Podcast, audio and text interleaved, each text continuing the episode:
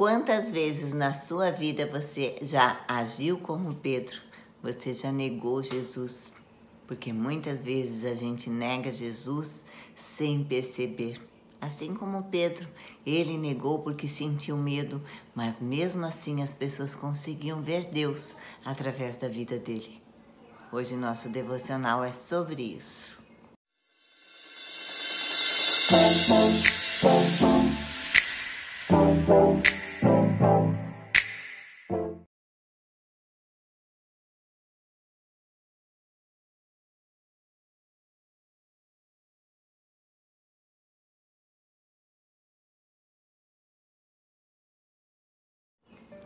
Olá, eu sou a Leila do devocional Meu Plano com Deus. Hoje é dia 26 de setembro e para quem está fazendo a leitura anual da Bíblia junto conosco, nós estamos lendo hoje Isaías 1 e 2 e Gálatas 5.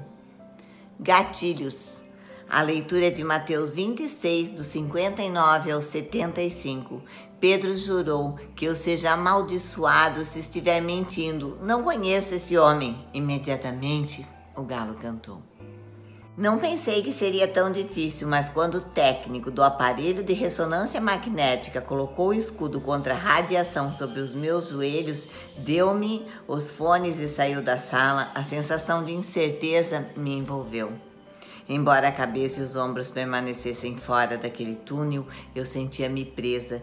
Minha mente estava a mil por hora, enquanto eu descobria reações flutuantes nunca antes encontrada. Observando a contagem regressiva na parte superior da máquina, eu imaginei se o meu coração e mente acalmariam ou se os próximos minutos incluiriam eu pular para fora da máquina num ataque de pânico.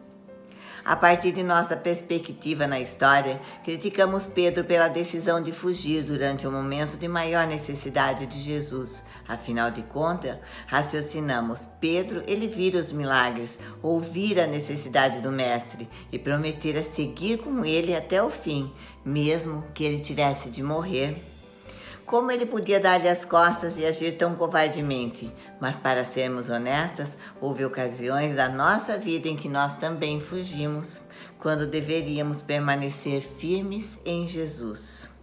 Longe de existirmos como indivíduos autônomos, acionamos gatilhos que podem nos fazer fugir de situações percebidas como perigosas. O medo é um desses gatilhos. Jesus ele convidou Pedro para adentrar os mais profundos mistérios do céu, a sua morte e ressurreição. Porém, entrar numa perspectiva de reino exige o nosso próprio encontro com a morte. Assim como Pedro aprendeu, nosso instinto de fuga ou luta e o desejo de nos salvarmos precisa se render à cruz. A liberdade vem quando face a face com a nossa própria inadequação, amamos Jesus mais do que tememos a dor.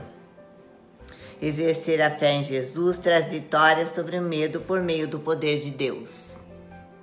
Muitas vezes nós estamos acostumadas a julgar e a condenar a decisão dos outros, né? Mas hoje eu quero te levar a pensar sobre o que a mulher falou para Pedro. Ela falou assim, ó: Tu és um deles, pois a tua fala te denuncia. Isso quer dizer que, mesmo ele estando em pecado, sentindo medo, não ter se posicionado a favor de Jesus, mesmo assim ela conseguia ver Cristo no modo e na maneira de ele falar. Nós também muitas vezes negamos a Jesus por causa do pecado, por desobedecer os mandamentos e muitas vezes nós negamos a Jesus pela nossa fala, principalmente quando nós estamos iradas, né? Nós criticamos a Pedro, mas nós nos comportamos muitas vezes da mesma maneira que ele. Nós negamos a Jesus quando nós ficamos iradas, quando nós não ajudamos o nosso próximo e quando nós acusamos alguém. Nós também estamos negando ele o nosso Pai querido. Nós precisamos aprender a amar como Jesus amou, a simplesmente obedecer sem julgar.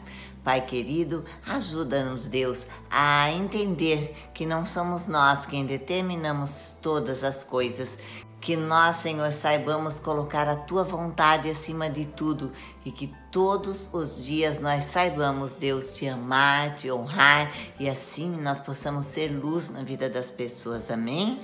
Um beijo no coração de todas e até o próximo vídeo.